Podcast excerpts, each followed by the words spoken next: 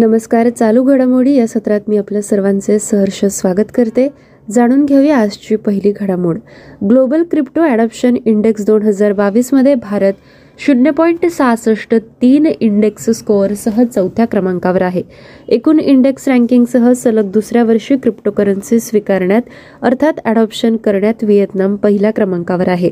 Philippines शून्य point सातशे त्रेपन्न स्कोअरसह दुसऱ्या क्रमांकावर आहे आणि युक्रेन शून्य पॉईंट सहाशे चौऱ्याण्णव स्कोअरसह निर्देशांकामध्ये तिसऱ्या क्रमांकावर आहे. भारतातही क्रिप्टोकरन्सीची स्वीकारार्हता वाढली असून या यादीमध्ये भारत शून्य पॉईंट सहाशे त्रेसष्टच्या इंडेक्स स्कोअरसह चौथ्या स्थानावर आहे. ग्लोबल क्रिप्टो ॲडॉप्शन इंडेक्सची ही तिसरी आवृत्ती आहे. Vietnam, Philippines, Ukraine, Bharat, Pakistan, Nigeria, Morocco, Nepal, Kenya आणि इंडोनेशिया या देशांचा ग्लोबल क्रिप्टो ॲडॉप्शन इंडेक्स दोन हजार बावीसमध्ये दहा कमी मध्यम उत्पन्न असलेल्या देशांच्या यादीत समावेश करण्यात आला. ब्राझील, थायलंड, रशिया, चीन, तुर्कस्तान, अर्जेंटिना, कोलविन आणि इक्वेडोर या आठ उच्च मध्यम उत्पन्न असलेल्या देशांच्या यादीत ग्लोबल क्रिप्टो ॲडॉप्शन इंडेक्स दोन हजार बावीसमध्ये समावेश करण्यात आला. ग्लोबल क्रिप्टो ॲडॉप्शन इंडेक्स दोन हजार बावीसमध्ये अमेरिका आणि युनायटेड किंगडम या दोन उच्च उत्पन्न असलेल्या देशांच्या यादीत समावेश करण्यात आलेला आहे. वळ या पुढील बातमीकडे. बूथ पातळीवरील अधिकाऱ्यांशी थेट संवाद साधण्याच्या उद्देशाने भारतीय निवडणूक आयोगाने बी एल ओ ई पत्रिका प्रसिद्ध केली. या ई पत्रिकामध्ये E V M, V V पॅट प्रशिक्षण, माहिती तंत्रज्ञानाशी संबंधित अर्ज, स्पेशल समरी रिव्हिजन, मतदान केंद्रावर किमान स्वीप उपक्रम, टपाल मतदान सुविधा, सुलभ निवडणुका, निवडणूक साक्षरता क्लब, मतदार जागृती उपक्रम आणि राष्ट्रीय मतदार दिन यांचा समावेश आहे. बी एल ओ ई पत्रिकामध्ये बी एल ओ सोबत अनौपचारिक संवाद, त्यांच्या यशोगाथा आणि देशभरात अनुसरण केलेल्या सर्वोत्तम पद्धतींचा देखील समावेश आहे. बी एल ओ ई पत्रिका इंग्रजी, हिंदी आणि प्रादेशिक भाषांमध्ये उपलब्ध असेल. आयोगाने दोन हजार सहा साली बी एल ओ ही संस्था प्रामुख्याने सर्वसमावेशक, अद्ययावत आणि त्रुटीमुक्त म्हणजे इन्क्लुझिव्ह, अप टू डेट आणि एरर फ्री इलेक्टोरल मतदार यादी सुनिश्चित करण्यासाठी स्थापन केली होती, ज्यामध्ये स्वतंत्र, निष्पक्ष आणि सहभागी अर्थात free, fair and participatory elections निवडणुकांच्या दिशेने टाकलेले पहिले पाऊल आहे. या निमित्ताने अनुभवांची देवाणघेवाण करण्याच्या उद्देशाने आयोगाने देशभरात पसरलेल्या बी एल ओ सोबत अशा प्रकारचा पहिला संवाद आयोजित केलेला आहे. यानंतरची घडामोड जाणून घेऊ. सहा वर्षांपेक्षा जास्त शिक्षा असलेल्या गुन्ह्यांमध्ये फॉरेन्सिक पुरावे गोळा करणे अनिवार्य करणारे दिल्ली पोलीस हे भारतातील पहिले पोलीस दल ठरले. गृहमंत्री अमित शहा यांनी झोनल कौन्सिलच्या बैठकीनंतर दिल्लीचे पोलीस आयुक्त संजय अरोरा यांनी सर्व पोलीस युनिट्सना स्टँडर्ड ऑर्डर जारी केली. फौजदारी खटल्यांमध्ये फॉरेन्सिक पुरावे गोळा करणे अनिवार्य करण्याच्या सुरुवातीच्या टप्प्यांपैकी हा बदल होता. या योजनेअंतर्गत प्रत्येक जिल्ह्याला घटनास्थळी वैज्ञानिक आणि फॉरेन्सिक सायन्स मदत देण्याच्या उद्देशाने फॉरेन्सिक मोबाईल व्हॅनचे वाटप करण्यात येणार आहे. यालाच आपण सायंटिफिक अँड फॉरेन्सिक असिस्टन्स म्हणतो. दिल्ली हा केंद्रशासित प्रदेश आहे ज्यावर गृहमंत्रालयाचा प्रशासकीय अधिकार आहे. गुन्ह्यांकडे लक्ष देण्यासाठी किंवा न्यायालयात वापरल्या जाणाऱ्या पुराव्यांचे मूल्यांकन करण्यासाठी वैज्ञानिक कार्यपद्धती किंवा कौशल्यांचा वापर फॉरेन्सिक सायन्स म्हणून केला जातो. भारतातील पहिले सेंट्रल फिंगरप्रिंट ब्युरो अठराशे सत्त्याण्णव मध्ये कोलकाता येथे स्थापन झाले आणि एकोणावीसशे चारमध्ये कार्यान्वित झाले. यापुढील बातमी आहे. फेडरल बँक लिमिटेड आशिया दोन हजार बावीसमधील सर्वोत्कृष्ट कार्यस्थळांच्या अर्थात बेस्ट वर्कप्लेसेसच्या यादीमध्ये त्रेसष्टाव्या स्थानावर आहे. यासह फेडरल बँक देखील भारतातील एकमेव बँक बनली जी ग्रेट प्लेस टू वर्क या जागतिक प्राधिकरणाद्वारे सूचीबद्ध केली गेली. ही यादी आशिया आणि मध्य पूर्वेतील एक दशलक्षहून अधिक सर्वेक्षणावर आधारित आहे, जी या प्रदेशातील चार पॉईंट सात दशलक्षहून अधिक कर्मचाऱ्यांच्या अनुभवावर आधारित आहे. ग्रेट प्लेस टू वर्क इंडियाच्या आकडेवारीनुसार आशियातील सर्वोत्तम कामाच्या ठिकाणी सरासरी अठ्ठ्याऐंशी टक्के कर्मचाऱ्यांना सकारात्मक कर्मचाऱ्यांचा अनुभव असल्याचे दिसून आले, तर सरासरी जागतिक कर्मचाऱ्यांसाठी केवळ पंचावन्न टक्के कर्मचारी समान सकारात्मक अनुभव असल्याचे दिसून आले. यानंतरची बातमी आहे. युनिसेफने युगांडाच्या पंचवीस वर्षीय हवामान कार्यकर्त्या वेनेस नकाटे यांची संयुक्त राष्ट्रांच्या बालनिधीच्या युनिसेफच्या सदिच्छा दूत म्हणून नियुक्ती केली. वेनेसा नकाते यांचा जन्म एकोणीसशे शहाण्णव साली युगांडा अर्थात पूर्व आफ्रिकेतील कंपाला येथे झाला. जानेवारी दोन हजार एकोणावीस मध्ये वेनेसा नकाटेने स्वीडनच्या ग्रेटा थनबर्गच्या प्रेरणेने आपल्या कार्याची सुरुवात केली आणि युगांडाची हवामान कार्यकर्ता अर्थात क्लायमेट ॲक्टिव्हिस्ट ऑफ युगांडा म्हणून तिची निवड करण्यात आली. वेनेसा नकाते या फ्रायडे फॉर फ्युचर चळवळीच्या प्रमुख सदस्य होत्या. आफ्रिकन हवामान कार्यकर्त्यांसाठी आवाज उठवण्याचे व्यासपीठ असलेल्या द राईज अप मुव्हमेंट या संस्थेची स्थापना आणि युगांडाच्या ग्रामीण शाळांमध्ये सोलर पॅनल बसवण्याचा प्रकल्पसुद्धा वेनेसा नकाते यांनीच उभारला. वर्ष दोन हजार वीस मध्ये वर्ल्ड इकॉनॉमिक फोरममध्ये वेनेसा नकाते आणि थनबर्ग तसेच इतरांसह स्वित्झर्लंडमधील दावोस येथे उपस्थित होते. राईज अप मुव्हमेंट ही गरिबी, लिंग आधारित हिंसा, मानवी तस्करी आणि बाल अत्याचार यांचे उच्चाटन करणारी चळवळ आहे. युनिसेफच्या चिल्ड्रन्स क्लायमेट रिस्क इंडेक्सने वर्गीकरण केलेल्या तेहतीस देशांपैकी एका देशात जागतिक पातळीवर दोन पॉईंट दोन अब्ज मुले राहतात. त्यांना हवामान बदलाच्या परिणामांचा अत्यंत जास्त धोका आहे. जाणून घेऊया पुढील घडामोड. पश्चिम बंगालमधील दार्जिलिंग येथील Padmaja Naidu Himalayan zoological park अर्थात P N H Z P देशातील सर्वोत्तम प्राणी संग्रहालय म्हणून घोषित करण्यात आले.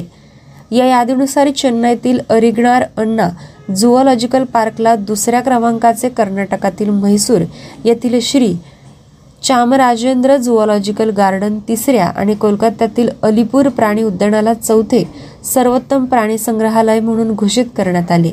स्नो लेपर्ड, रेड पांडा यांसह पूर्व हिमालयातील लुप्तप्राय प्राणी प्रजातींसाठी प्रजनन आणि संवर्धन कार्यक्रमांसाठी प्राणीशास्त्र उद्यान आंतरराष्ट्रीय स्तरावर ओळखले जाते. पद्मजा नायडू हिमालयन प्राणी उद्यान हे भारताच्या पश्चिम बंगाल राज्यातील दार्जिलिंग शहरात सदुसष्ट पॉईंट छप्पन्न एकर अर्थात सत्तावीस पॉईंट तीन हेक्टरमध्ये पसरलेले प्राणी संग्रहालय आहे. पद्मजा नायडू हिमालयन प्राणी संग्रहालय एकोणावीसशे अठ्ठावन्नमध्ये सुरू करण्यात आले होते. सात हजार फूट दोन हजार एकशे चौतीस मीटरच्या सरासरी उंचीसह भारतातील ते सर्वात मोठे प्राणी संग्रहालय आहे. पद्मजा नायडू हिमालयन झूलॉजिकल पार्कचे नाव सरोजिनी नायडू यांच्या कन्या पद्मजा नायडू ज्यांचा जन्म एकोणावीसशे साली झाला तर मृत्यू एकोणावीसशे पंच्याहत्तर साली झाला त्यांच्या नावावरून ठेवण्यात आले. हे प्राणी संग्रहालय सेंट्रल झू ऑथॉरिटी ऑफ इंडियाच्या रेड पांडा प्रोग्रामचे मध्यवर्ती केंद्र म्हणून काम करते. यानंतरची बातमी आहे. राज्यात सोळा जिल्ह्यांमधल्या पाचशे सत्तेचाळीस ग्रामपंचायतींच्या सार्वत्रिक निवडणुकांमध्ये झालेल्या मतदानाची मोजणी सुद्धा झाली. या ग्रामपंचायतीत शहात्तर टक्के मतदान झालं. सदस्यपदांसह थेट सरपंच पदासाठी देखील मतदान घेण्यात आलं. या निवडणूक प्रक्रियेत सहाशे आठ ग्रामपंचायतींपैकी एक्कावन्न ग्रामपंचायतीच्या निवडणुका पूर्णतः बिनविरोध झाल्या. राज्यातील सहाशे आठ ग्रामपंचायतीच्या निवडणुकांचे निकाल राज्य निवडणूक आयोगाने जाहीर केले. ग्रामपंचायतीच्या निवडणूक पक्ष चिन्हावर लढला जात नसल्याने निवडणूक आयोगाने या निवडणुकीत पक्षानुरूप जिंकलेल्या जागांची यादी जाहीर केली नाही. यानंतर वळूया पुढील बातमीकडे. मेक्सिकोच्या मध्य पॅसिफिक किनाऱ्यालगतच्या परिसरात भूकंपाचा सात पूर्णांक सहा तीव्रतेचा मोठा धक्का बसला. या भूकंपाचं केंद्र कोलिमा आणि मिशोकन किनाऱ्याजवळ अक्विलापासून सदतीस किलोमीटर अंतरावर भूगर्भात पंधरा किलोमीटर खोलवर आहे. या आधीसुद्धा मेक्सिकोमध्ये दोन विनाशकारी भूकंप येऊन गेले. या भूकंपामुळे एका व्यक्तीचा मृत्यू झाल्याच्या वृत्ताला राष्ट्राध्यक्ष आंद्रे मॅन्युअल लोपेज अब्राडोर यांनी दुजोरा दिला. तर या भूकंपामुळे कोणत्याही प्रकारचं मोठं नुकसान झालेलं नाही असं अमेरिकेच्या भूगर्भ सर्वेक्षण संस्थेनं म्हटलं. भूकंपाच्या केंद्रबिंदूच्या तीनशे किलोमीटरच्या किनारी परिसरात त्सुनामी लाटा उसळण्याची शक्यता अमेरिकेच्या त्सुनामी इशारा केंद्रानं वर्तवली. या पुढील घडामोड आहे. राज्य माध्यमिक आणि उच्च माध्यमिक शिक्षण मंडळानं इयत्ता पुढच्या वर्षी म्हणजे फेब्रुवारी मार्च दोन हजार तेवीस मध्ये होणाऱ्या इयत्ता दहावी आणि बारावीच्या परीक्षांच्या संभाव्य तारखा जाहीर केल्या. यानुसार बारावीची परीक्षा एकवीस फेब्रुवारी ते वीस मार्च दरम्यान तर दहावीची परीक्षा दोन मार्च ते पंचवीस मार्च या कालावधीत होईल. सविस्तर वेळापत्रक मंडळाच्या अधिकृत संकेतस्थळावर उपलब्ध करून देण्यात आलं आहे. मात्र परीक्षेपूर्वी शाळा महाविद्यालयांना छापील स्वरूपात दिलं जाणारं वेळापत्रक अंतिम असेल असं मंडळानं स्पष्ट केलं. या पुढील घडामोड आहे. नाविन्यपूर्ण संकल्पनांच्या आधारे तयार केलेल्या विज्ञान उपकरणांसाठी केंद्र सरकारच्या विज्ञान तंत्रज्ञान मंत्रालयातर्फे आयोजित इन्स्पायर अवॉर्ड प्रदर्शनात राज्यातल्या विद्यार्थ्यांनी बाजी मारली. सातारा जिल्ह्यातील परखंदी इथल्या परखंदी हायस्कूलमध्ये जिंकणाऱ्या यश शिंदे यानं या स्पर्धेत सुवर्णपदक पटकावलं. या स्पर्धेबाबत यशचे शिक्षक प्रसाद यादव यांनी अधिक माहिती दिली.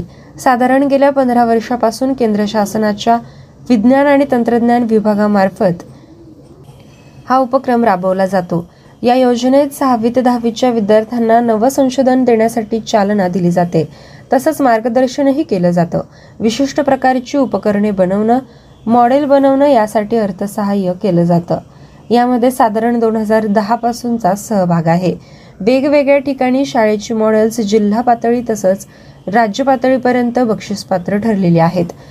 तसंच दोन हजार अठरामध्ये याच महाविद्यालयाची उपकरणं राष्ट्रीय पातळीवर प्रदर्शनासाठी निवडली गेली होती.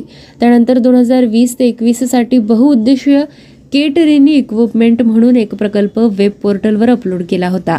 त्यासाठी नामनिर्देशन केलं होतं. त्यात नुकतंच आता चौदा ते सोळा सप्टेंबर प्रगती मैदान नवी दिल्ली येथे केंद्र शासनाच्या विज्ञान तंत्रज्ञान विभागामार्फत भरवलेल्या प्रदर्शनात समावेश होता. यश ज्ञानेश्वर शिंदे याने हे उपकरण सादर केलं आणि त्या उपकरणाला सुवर्णपदक मिळालं. महाराष्ट्रातील सातारा जिल्ह्यातील वाई तालुक्याला ते मिळालं याबद्दल अभिमान वाटतो. आपल्या उपकरणाबद्दल माहिती देताना यश म्हणाला की या प्रयोगामुळे बहुउद्देशीय उपकरण ही कल्पना करोनाच्या काळात ज्यावेळेस आपण हात लावून प्लेट घेत होतो त्यामुळे संसर्ग होण्याचा धोका होता, त्यामुळे मी हे उपकरण बनवले. ही कल्पना शिक्षकांना सांगितली आणि मग राष्ट्रीय प्रदर्शनासाठी आमची नंतर निवड झाली. तिथून मेंटेनिंग वर्ष देण्यात आलं. त्यात काही गोष्टी वाढवायला सांगितल्या. त्यानुसार प्रदर्शनात भाग घेऊन सुवर्णपदक मिळवले. याच स्पर्धेत पुणे जिल्ह्यातल्या खेड तालुक्यातील भामचंद्र माध्यमिक विद्यालयातील विद्यार्थिनी रिया गायकवाड हिच्या प्रकल्पाची पहिल्या साठमध्ये निवड झाली आहे. वळूया पुढील बातमीकडे. भारत आणि सिंगापूर यांच्यातल्या द्विपक्षीय संबंधाला चालना देण्यासाठी प्रधानमंत्री नरेंद्र मोदी यांनी नवी दिल्ली इथं सिंगापूरचे उपप्रधानमंत्री आणि अर्थमंत्री लॉरेन्स वॉंग तसंच व्यापार आणि उद्योगमंत्री ग्यान किम व्योंग यांच्याशी चर्चा केली. केंद्रीय अर्थमंत्री निर्मला सीतारामन सुद्धा यावेळी उपस्थित होत्या. डिजिटल जोडणी, हरित जलवायू, फिनटेक यासारख्या झपाट्यानं पुढे चाललेल्या क्षेत्रांवर या चर्चेत विशेष भर राहिला. भारत अनेक क्षेत्रात सिंगापूरचा महत्त्वाचा धोरणात्मक भागीदार असून या भेटीत सहकार्याच्या नव्या क्षेत्राबाबत उत्तम चर्चा झाली असं ट्विट लॉरेन्स वॉंग यांनी केलं. यानंतरची घडामोड जाणून घेऊ. संयुक्त राष्ट्रांच्या आमसभेत जगभरातील नेत्यांची उच्चस्तरीय बैठक झाली. जागतिक ध्रुवीकरण, रशिया युक्रेन संघर्ष, अन्न आणि ऊर्जा संकट, आर्थिक समस्या, नैसर्गिक आपत्ती या मुद्द्यांवर यावेळी चर्चा होण्याची अपेक्षा होती. महत्त्वपूर्ण क्षण, आव्हानांवर मात करण्यासाठी परिवर्तनात्मक उपाय ही यंदाच्या बैठकीची संकल्पना आहे. या बैठकीदरम्यान संयुक्त राष्ट्रांच्या सुरक्षा परिषदेच्या सुधारणांकडे नव्याने लक्ष वेधलं जाण्याची शक्यता आहे. सुरक्षा परिषदेतील सुधारणांसंदर्भात दोन बैठका होणार असून परराष्ट्र व्यवहार मंत्री एस जयशंकर यांचा या विषयावर प्राधान्यानं भर असेल. यंदाच्या वर्षी पंतप्रधान नरेंद्र मोदी आमसभेच्या बैठकीत सहभागी होणार नाहीत. डॉक्टर एस जयशंकर भारताची बाजू मांडतील. सुमारे दीडशे देशांचे प्रमुख किंवा प्रतिनिधी या बैठकीत सहभागी होतील असा अंदाज आहे. कोविड संकटानंतर आता प्रत्यक्ष उपस्थितीत ही बैठक होत आहे. दरम्यान या बैठकीच्या पार्श्वभूमीवर डॉक्टर एस जयशंकर यांनी संयुक्त अरब अमिराती, इजिप्त, इंडोनेशिया अशा विविध देशांच्या परराष्ट्र मंत्र्यांशी द्विपक्षीय चर्चा केली. यानंतरची घडामोड आहे. भारत आणि ऑस्ट्रेलिया दरम्यान वीस षटकांच्या तीन आंतरराष्ट्रीय क्रिकेट सामन्यांच्या मालिकेतला पहिला सामना मोहालीच्या आय एस बिंद्रा स्टेडियमवर खेळला गेला. सामना ऑस्ट्रेलियाबरोबरच्या या मालिकेनंतर अठ्ठावीस सप्टेंबरपासून भारत दक्षिण आफ्रिकेबरोबर देखील वीस षटकांचे तीन सामने खेळणार आहे.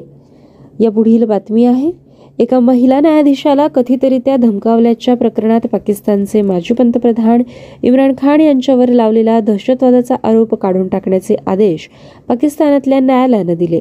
इम्रान यांच्याजवळच्या सहकार्याला जामीन नाकारल्यानंतर इम्रान यांनी केलेल्या भाषणात पोलीस किंवा न्यायालयीन अधिकाऱ्यांना कथितप्रमाणे धमकावल्याप्रकरणी इम्रान यांच्या विरोधात दहशतवादाच्या आरोपाखाली खटला दाखल केला गेला. त्याविरोधात इम्रान खान यांनी याचिका दाखल केली. आपण कोणालाही धमकावलं नव्हतं, तर कायदेशीर पावलं उचलू असं म्हणालो होतो, असं स्पष्टीकरण देत आपल्या विरोधातला आरोप काढून घ्यावा अशी मागणी त्यांनी केली. यानंतर इस्लामाबाद उच्च न्यायालयात उच्च सुनावणी घेत असलेल्या दोन न्यायाधीशांच्या पीठानं हे आदेश दिले. या प्रकरणी इम्रान यांच्या विरोधातला खटला दहशतवाद विरोधी न्यायालयाऐवजी सामान्य न्यायालयात चालवला जाईल अशी माहिती इम्रान यांच्या वकिलांनी दिली. या पुढील बातमी आहे, जम्मू आणि काश्मीर प्रशासनाने महाराजा हरी सिंग यांच्या जयंतीनिमित्त तेवीस सप्टेंबर या दिवशी सुट्टी जाहीर केली. या संदर्भातील औपचारिक आदेश त्यांनी जाहीर केला. सचिवांनी प्रशासनाकडे पाठवलेल्या आदेशामध्ये दरवर्षी तेवीस सप्टेंबर या दिवशी जम्मू आणि काश्मीर या केंद्रशासित प्रदेशातील सर्व सरकारी कार्यालये आणि शिक्षण संस्थांना सार्वजनिक सुट्टी राहील असं म्हटल्याचं वार्ताहरांनी कळवलं. दरम्यान या निर्णयाच्या पार्श्वभूमीवर डोंगरा गटाने जम्मूमध्ये निषेध व्यक्त करत डोंगरा राजाच्या स्मृतीप्रित्यर्थ सुटी जाहीर करण्याची मागणी केली. विद्यार्थ्यांनो, अशा पद्धतीने आपण चालू घडामोडी या सत्राचा आढावा घेतला आहे. आता मी तेजल आपल्या सर्वांची रजा घेते. पुन्हा भेटूया पुढील सत्रात. धन्यवाद. नमस्कार दोस्तों, आप सुन रहे हैं डेली करंट अफेयर्स अपडेट्स बीस सितंबर दो हजार बाईस. मैं हूं आपकी आरजे प्रियंका और बिना किसी देरी के शुरू करते हैं अपना आज का पहला डेली अपडेट, जिसका शीर्षक है पुस्तकें. पी सी बालसुब्रमण्यम द्वारा एक नई किताब रजनीज मंत्रा. उद्यमी सहलेखक P C Balasubramaniam P C Bala ने अंग्रेजी में एक नई किताब रजनीज मंत्रा life lessons from India's most love superstar लिखी. यह जैको पब्लिशिंग हाउस इंडिया द्वारा प्रकाशित किया गया था. रजनीज मंत्रा में बेस्ट सेलिंग लेखक पी सी बालासुब्रमण्यम फिल्म उद्योग में अपने शुरुआती दिनों से रजनीकांत के प्रतिष्ठित भाषणों, सार्वजनिक बातचीत और प्रदर्शन से जीवन के सर्वश्रेष्ठ सबक को सामने लाते हैं. रजनीकांत, जिन्हें उनके प्रशंसक थलाइवर यानी नेता कहते हैं, लाखों लोगों के लिए प्रेरणा का स्रोत हैं. आइए बढ़ते हैं अपने दूसरे डेली अपडेट की तरफ, जिसका शीर्षक है निधन. भारत के सबसे छोटे कार्यकाल के मुख्य न्यायाधीश कमल नारायण सिंह का निधन. भारत के पूर्व मुख्य न्यायाधीश कमल नारायण सिंह का हाल ही में पंचानवे वर्ष की आयु में निधन हो गया. सी जे आई के रूप में जस्टिस नारायण का कार्यकाल केवल सत्रह दिनों का था, जिससे वह सबसे कम कार्यकाल के साथ मुख्य न्यायाधीश बन गए. वह पच्चीस नवंबर उन्नीस सौ इक्यानवे से बारह दिसंबर उन्नीस सौ इक्यानवे तक के कार्यकाल के साथ भारत के बाईसवें मुख्य न्यायाधीश थे. तेरह दिसंबर उन्नीस सौ छब्बीस को जन्मे एक न्यायाधीश के रूप में उनका करियर उन्नीस सौ सत्तर में इलाहाबाद उच्च न्यायालय के अतिरिक्त न्यायाधीश के रूप में उनकी नियुक्ति के साथ शुरू हुआ. इसके बाद वह अगस्त उन्नीस सौ बहत्तर में स्थायी न्यायाधीश बने. उन्होंने उन्नीस सौ इक्यानवे से उन्नीस सौ चौरानवे तक भारत के तेरहवें विधि आयोग के अध्यक्ष के रूप में भी कार्य किया. आइए बढ़ते हैं अपने तीसरे डेली अपडेट की तरफ, जिसका शीर्षक है अंतर्राष्ट्रीय. उत्तर कोरिया ने रक्षा के रूप में परमाणु हमलों को अधिकृत करने वाला कानून पारित किया. उत्तर कोरिया ने एक कानून पारित किया है जिसमें पारंपरिक हमलों का सामना करने सहित एहतियातन परमाणु हमले करने की अपनी तत्परता की घोषणा की गई है. यह कदम परमाणु निरस्त्रीकरण वार्ता की संभावना को प्रभावी ढंग से समाप्त करता है. नेता किम जोंग उन ने कहा कि परमाणु राज्य के रूप में देश की स्थिति अब अपरिवर्तनीय है. यह घोषणा उत्तर और दक्षिण के बीच बढ़ते तनाव के समय हुई है. प्योंगयांग ने अपने क्षेत्र में कोविड उन्नीस के प्रकोप के लिए सियोल को दोषी ठहराया और इस साल रिकॉर्ड संख्या में हथियार परीक्षण किए. आइए बढ़ते हैं अपने चौथे डेली अपडेट की तरफ, जिसका शीर्षक है अंतर्राष्ट्रीय। पीयूष गोयल द्वारा अमेरिका में पेश किया गया सेतु कार्यक्रम। वाणिज्य और उद्योग उपभोक्ता मामलों के मंत्री श्री पीयूष गोयल ने सैन फ्रांसिस्को के खाड़ी क्षेत्र में यूएस स्टार्टअप सेतु, बदलाव और कौशल उन्नयन के लिए उद्यमियों का समर्थन शुरू किया।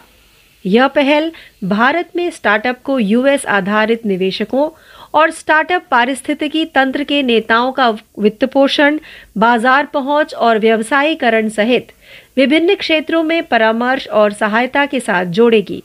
कार्यक्रम को भारत में स्टार्टअप पारिस्थितिकी तंत्र से संबंधित विशिष्ट मुद्दों पर केंद्रित लंच पर बातचीत में लॉन्च किया गया था। आइए बढ़ते हैं अपने पांचवें डेली अपडेट की तरफ, जिसका शीर्षक है विज्ञान और प्रौद्योगिकी। Three D printing rocket engine के लिए अग्निकुल कॉस्मोस ने पहला पेटेंट हासिल किया। स्वदेशी space tech startup Agnikul Cosmos ने घोषणा की कि उसने भारत सरकार से अपने सिंगल पीस रॉकेट इंजन के लिए डिजाइन और निर्माण के लिए पेटेंट हासिल कर लिया है। एक प्रेस विज्ञप्ति में आई आई टी मद्रास स्थित स्टार्टअप ने कहा, ऐसा ही एक सिंगल पीस इंजन एग्निलेट दुनिया का पहला single piece three D printed rocket engine है। पूरी तरह भारत में डिजाइन और निर्मित किया गया है और दो हज़ार इक्कीस की शुरुआत में सफलतापूर्वक परीक्षण किया गया।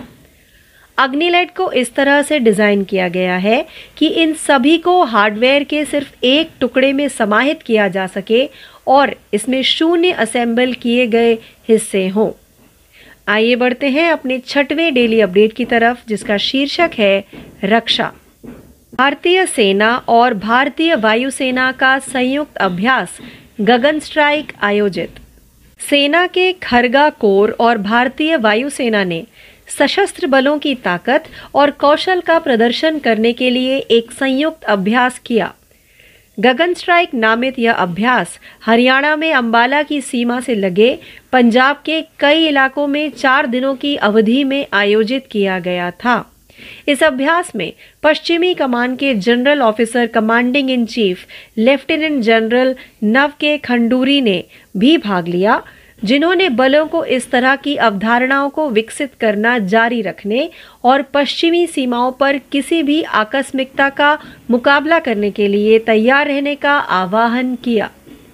आइए बढ़ते हैं अपने सातवें डेली अपडेट की तरफ, जिसका शीर्षक है नियुक्ति। नायरा एनर्जी ने प्रसाद के पणिकर को अध्यक्ष नियुक्त किया। नायरा एनर्जी ने घोषणा की है कि प्रसाद के पणिकर निदेशक और रिफाइनरी के प्रमुख तीन अक्टूबर से कंपनी के अध्यक्ष की जिम्मेदारी संभालेंगे। एक बयान के अनुसार पणिकर यह भूमिका चार्ल्स एंथनी टोनी फाउंटेन से लेंगे, जिन्होंने पाँच साल तक कंपनी की सेवा की है। अपनी नई भूमिका में पणिकर अपनी तकनीकी अनुभव और स्थानीय भारतीय बाजार के ज्ञान को विकास परियोजनाओं पर मजबूत फोकस के साथ रणनीतिक प्राथमिकताओं के एक नए सेट के माध्यम से नायरा एनर्जी का नेतृत्व करने के लिए तैनात करेंगे। आइए बढ़ते हैं अपने आठवें डेली अपडेट की तरफ, जिसका शीर्षक है राज्य। सिक्किम पहली बार तीन रणजी ट्रॉफी मैचों की मेजबानी करेगा। इतिहास में पहली बार हिमालयी राज्य सिक्किम आगामी सत्र के दौरान रणजी ट्रॉफी मैचों की मेजबानी करेगा। सिक्किम तीन रणजी ट्रॉफी मैचों की मेजबानी करेगा। सिक्किम पूर्वोत्तर से तीन अन्य रणजी टीमों की मेजबानी करेगा, मणिपुर, मिजोरम और अरुणाचल प्रदेश। मैच सिक्किम में रंगपो के पास माइनिंग क्रिकेट मैदान में खेले जाएंगे। भारतीय cricket control board B C C I के सिक्किम को रणजी ट्रॉफी मैचों की मेजबानी करने की अनुमति देने के फैसले को हिमालयी राज्य में खेल को बढ़ावा देने के लिए महत्वपूर्ण माना जा रहा है। आइए बढ़ते हैं अपने नौवें डेली अपडेट की तरफ, जिसका शीर्षक है रैंक और रिपोर्ट। खाद्य कीमतों में वृद्धि के साथ खुदरा मुद्रास्फीति बढ़कर सात प्रतिशत हो गई। भारत की खुदरा मुद्रास्फीति अगस्त में सात प्रतिशत तक पहुंच गई। जुलाई में छः दशमलव सात एक से बढ़कर उपभोक्ताओं द्वारा भुगतान की जाने वाली खाद्य कीमतों में सात दशमलव छः दो प्रतिशत की वृद्धि से ईंधन, यहाँ तक कि जुलाई में औद्योगिक उत्पादन की वृद्धि अप्रैल के बाद से सबसे निचले स्तर पर गिर गई थी, जिसमें उत्पादन का स्तर महीने दर महीने दो दशमलव सात पाँच प्रतिशत गिर गया था। यह लगातार आठवां महीना है जब खुदरा मुद्रास्फीति अर्थव्यवस्था के लिए केंद्रीय बैंक की छह प्रतिशत मुद्रास्फीति की ऊपरी सहिष्णुता सीमा से ऊपर बनी हुई है और आबादी के गरीब वर्गों के बीच परिवार की खर्च करने की शक्ति के लिए एक झटका है। आइए बढ़ते हैं अपने दसवें व अंतिम डेली अपडेट की तरफ, जिसका शीर्षक है नियुक्ति। American Express banking corp India ने संजय खन्ना को नए सीईओ के रूप में नामित किया। American Express banking corp A E B C ने संजय खन्ना को A E B C corp India के प्रमुख कार्यकारी अधिकारी, सीईओ और कंट्री मैनेजर के रूप में नियुक्त करने की घोषणा की है। खन्ना देश की कार्यकारी टीम के प्रमुख हैं और संगठन के उपभोक्ता और वाणिज्यिक व्यवसायों में विकास को गति देने के लिए जिम्मेदार हैं।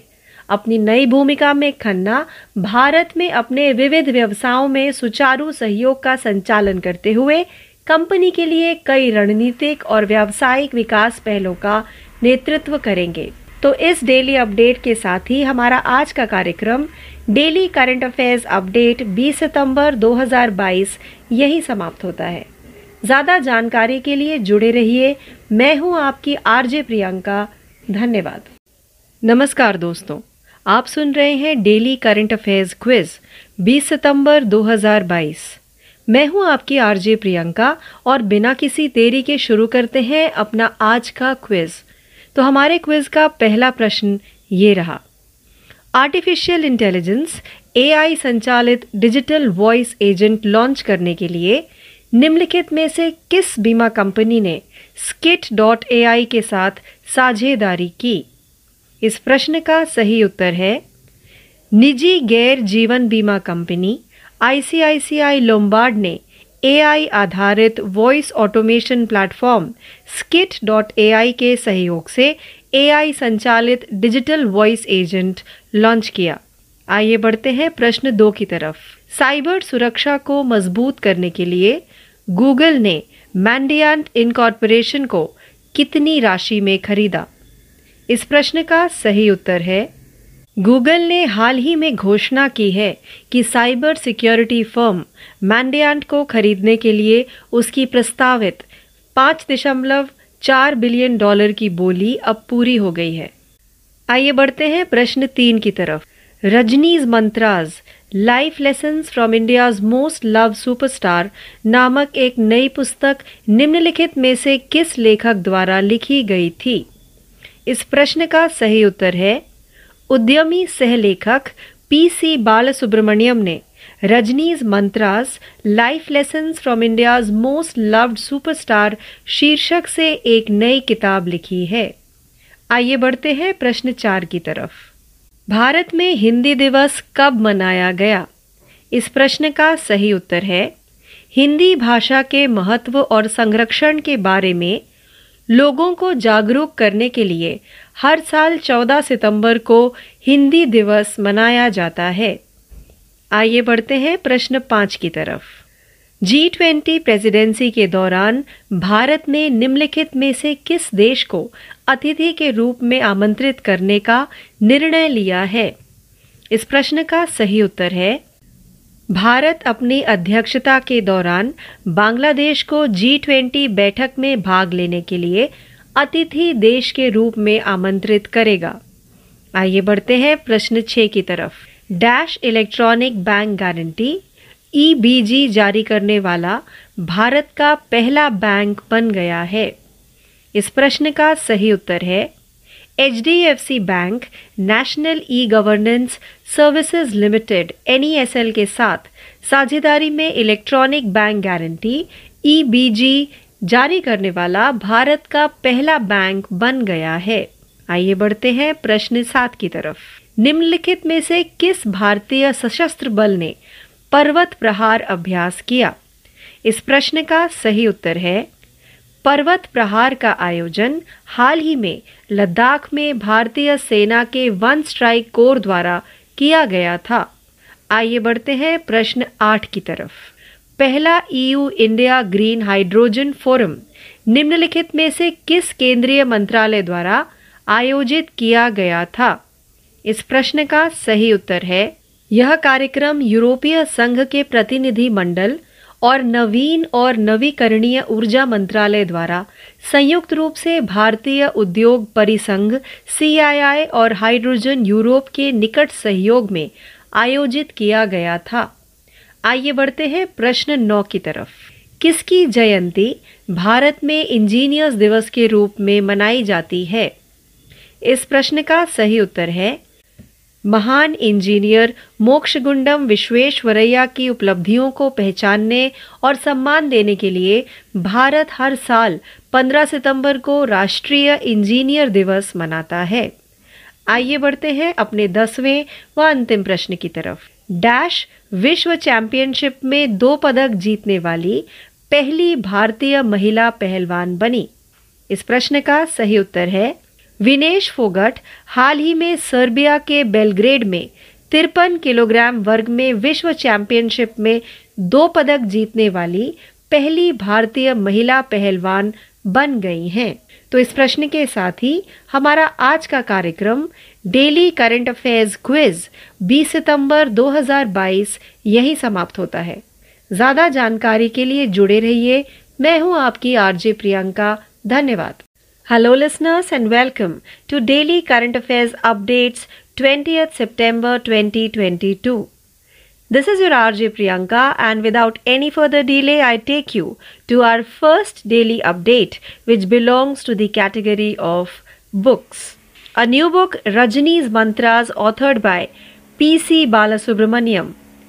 P C Balasubramaniam P C Bala, an entrepreneur and author, has written a new book in English titled Rajini's Mantras: Life Lessons from India's Most Loved Superstar.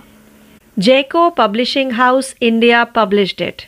P C Balasubramaniam, best-selling author, extracts the best life lessons from Rajinikanth's iconic speeches, public interactions and performances dating back to his early days in the film industry in Rajini's Mantras.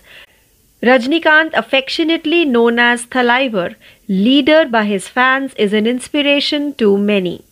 Now let's move forward to our second daily update which belongs to the category of obituaries. Chief Justice of India with the shortest tenure, Kamal Narayan Singh, passes away. Kamal Narayan Singh, the former Chief Justice of India, died recently at the age of ninety-five. Justice Narayan served as C J I for only seventeen days, making him the Chief Justice with the shortest tenure. He served as India's twenty-second Chief Justice from November twenty-fifth, nineteen ninety-one to December twelfth, nineteen ninety-one. Born on December thirteenth, nineteen twenty-six, he began his judicial career in nineteen seventy as an additional judge of the Allahabad High Court. In August nineteen seventy-two, he was appointed as a permanent judge. From nineteen ninety-one to nineteen ninety-four, he was also the chairman of India's thirteenth Law Commission. Now let's move forward to our third daily update which belongs to the category of international. North Korea passes law authorizing nuclear strikes as form of defense. According to state media, North Korea has passed legislation declaring its readiness to launch preventive nuclear strikes, including in the face of conventional attacks. The move effectively ends the possibility of denuclearization talks, with leader Kim Jong-un declaring the country's nuclear status is now irreversible.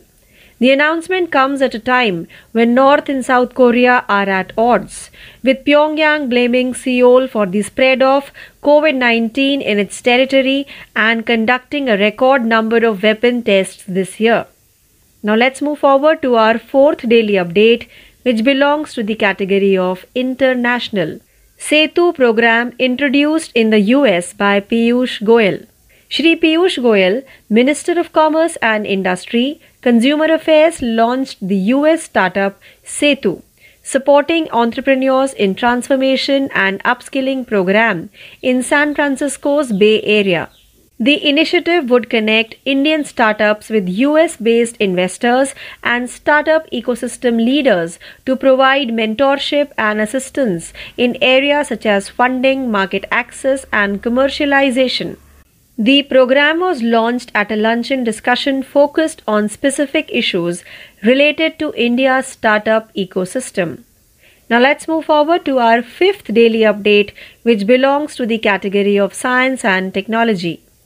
Agnikul Cosmos secured first patent for three D printed rocket engine. Agnikul Cosmos, a homegrown space tech startup, announced that the government of India has granted it a patent for the design and manufacture of its single-piece rocket engines.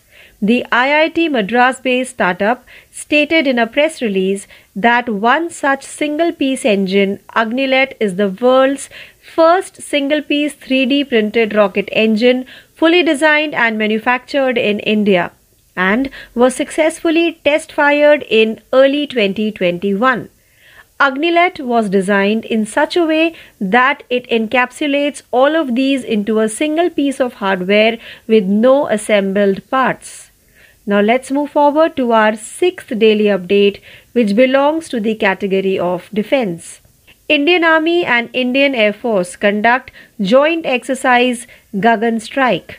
The Army's Kharga Corps and the Indian Air Force conducted a joint exercise to demonstrate the armed forces' might and prowess. The exercise, dubbed Gagan Strike, took place over four days in several areas of Punjab bordering Ambala in Haryana. Lieutenant General Nav K. Khanduri, General Officer Commanding in Chief Western Command, also attended the exercise and urged the forces to continue to evolve such concepts and remain prepared to counter any contingency on the western borders. Now let's move forward to our seventh daily update, which belongs to the category of appointment. Naira Energy appoints Prasad K. Panikkar as chairman. Prasad K. Panikkar, director and head of refinery at Naira Energy, has announced that he will take over as chairman of the company on October third. According to a statement, Panikkar will succeed Charles Anthony Tony Fountain, who has been with the company for five years. Panikkar will use his technological experience and knowledge of the local Indian market in his new role to guide Naira Energy through a new set of strategic priorities with a strong emphasis on development projects. Now let's move forward to our eighth daily update, which belongs to the category of state. Sikkim to host three Ranji Trophy matches for the first time.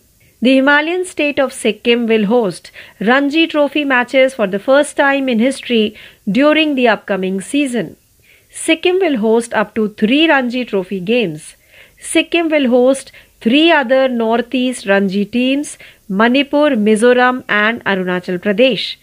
The games will be held at the mining cricket ground near Rangpo, Sikkim. The decision of the Board of Control for Cricket in India, B C C I, to allow Sikkim to host Ranji Trophy matches has been regarded as critical for the promotion of the gentleman's game in the Himalayan state. Now let's move forward to our ninth daily update, which belongs to the category of rank and report. Retail inflation resurges to seven percent as food prices increases.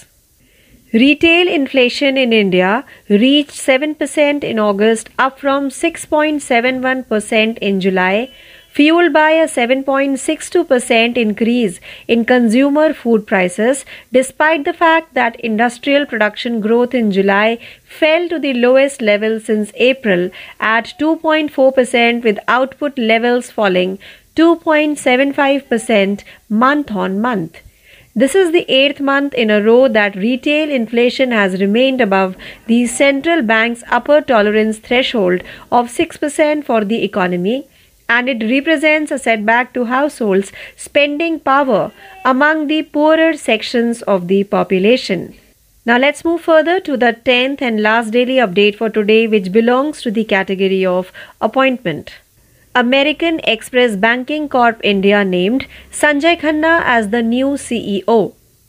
Sanjay Khanna has been named Chief Executive Officer, C E O and Country Manager of A E B C Corp India by American Express Banking Corp A E B C. Khanna leads the country executive team and is in charge of driving growth in the company's consumer and commercial businesses.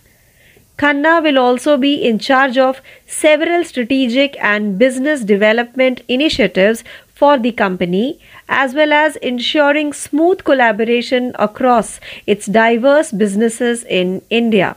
So with this daily update, we have now come to an end of today's episode of Daily Current Affairs Updates, twentieth September twenty twenty-two. Please stay tuned for more learning. This is your R J Priyanka signing off. Thank you. Hello listeners and welcome to Daily Current Affairs Quiz, twentieth September twenty twenty-two. This is your R J Priyanka, and without any further delay I take you to our first question of today's quiz. So the first question of today's quiz is: to launch an artificial satellite A I-powered digital voice agent, which of the following insurance company partnered with Skit dot A I? The correct answer for the question is I C I C I Lombard, a private non-life insurance company, launched an A I-powered digital voice agent in collaboration with Skit dot A I, an A I-based voice automation platform. Let's move to our second question. To strengthen cyber security, Google bought the Mandiant Incorporated for what amount? The correct answer for the question is Google has recently announced that its proposed five point four billion dollars bid to buy cybersecurity firm Mandiant is now complete. Now let's move to our question number three. A new book titled Rajini's Mantras: Life Lessons from India's Most Loved Superstar was authored by which of the following author? The correct answer for the question is entrepreneur cum author P C Balasubramaniam has authored a new book titled Rajini's Mantras: Life Lessons from India's Most Loved Superstar. Let's move forward to question number four. When the Hindi Divas was observed in India? The correct answer for the question is Hindi Divas is celebrated on September fourteenth every year to make people aware about the importance and protection of Hindi language. Now let's move forward to question number five. During its G twenty presidency, India has decided to invite which of the following country as a guest? The correct answer for the question is India will invite Bangladesh as a guest country to take part in the G twenty meeting during its presidency.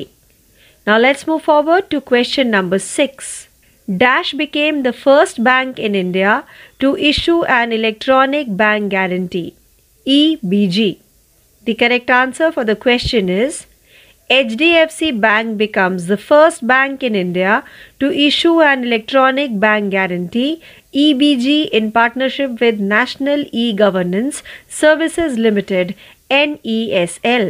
Now let's move forward to question number seven. Which of the following Indian Armed Force conducted Parvat Prahar exercise? The correct answer for the question is Parvat Prahar was conducted by One Strike Corps of the Indian Army in Ladakh recently. Now let's move forward to question number eight. The first E U India Green Hydrogen Forum was organized by which of the following union ministry? The correct answer for the question is the event was organized jointly by the delegation of the European Union and the Ministry of New and Renewable Energy in close cooperation with Confederation of Indian Industry, C I I, and Hydrogen Europe. Now let's move forward to question number nine. Whose birth anniversary is celebrated as Engineers Day in India? The correct answer for the question is every year, India celebrates National Engineers Day on September fifteenth to recognize and honor the achievements of the great engineer Mokshagundam Visveswaraya. Now let's move forward to the tenth and last question of today's quiz. Dash became the first Indian woman wrestler to clinch two medals at the World Championships. The correct answer for the question is Vinesh Phogat has become the first Indian woman wrestler to win two medals at the World Championships in fifty-three kilogram category in Belgrade, Serbia recently. So with this question, we have now come to an end of today's episode of Daily Current Affairs Quiz, twentieth September twenty twenty-two. Please stay tuned for more learning. This is your R J Priyanka signing off. Thank you.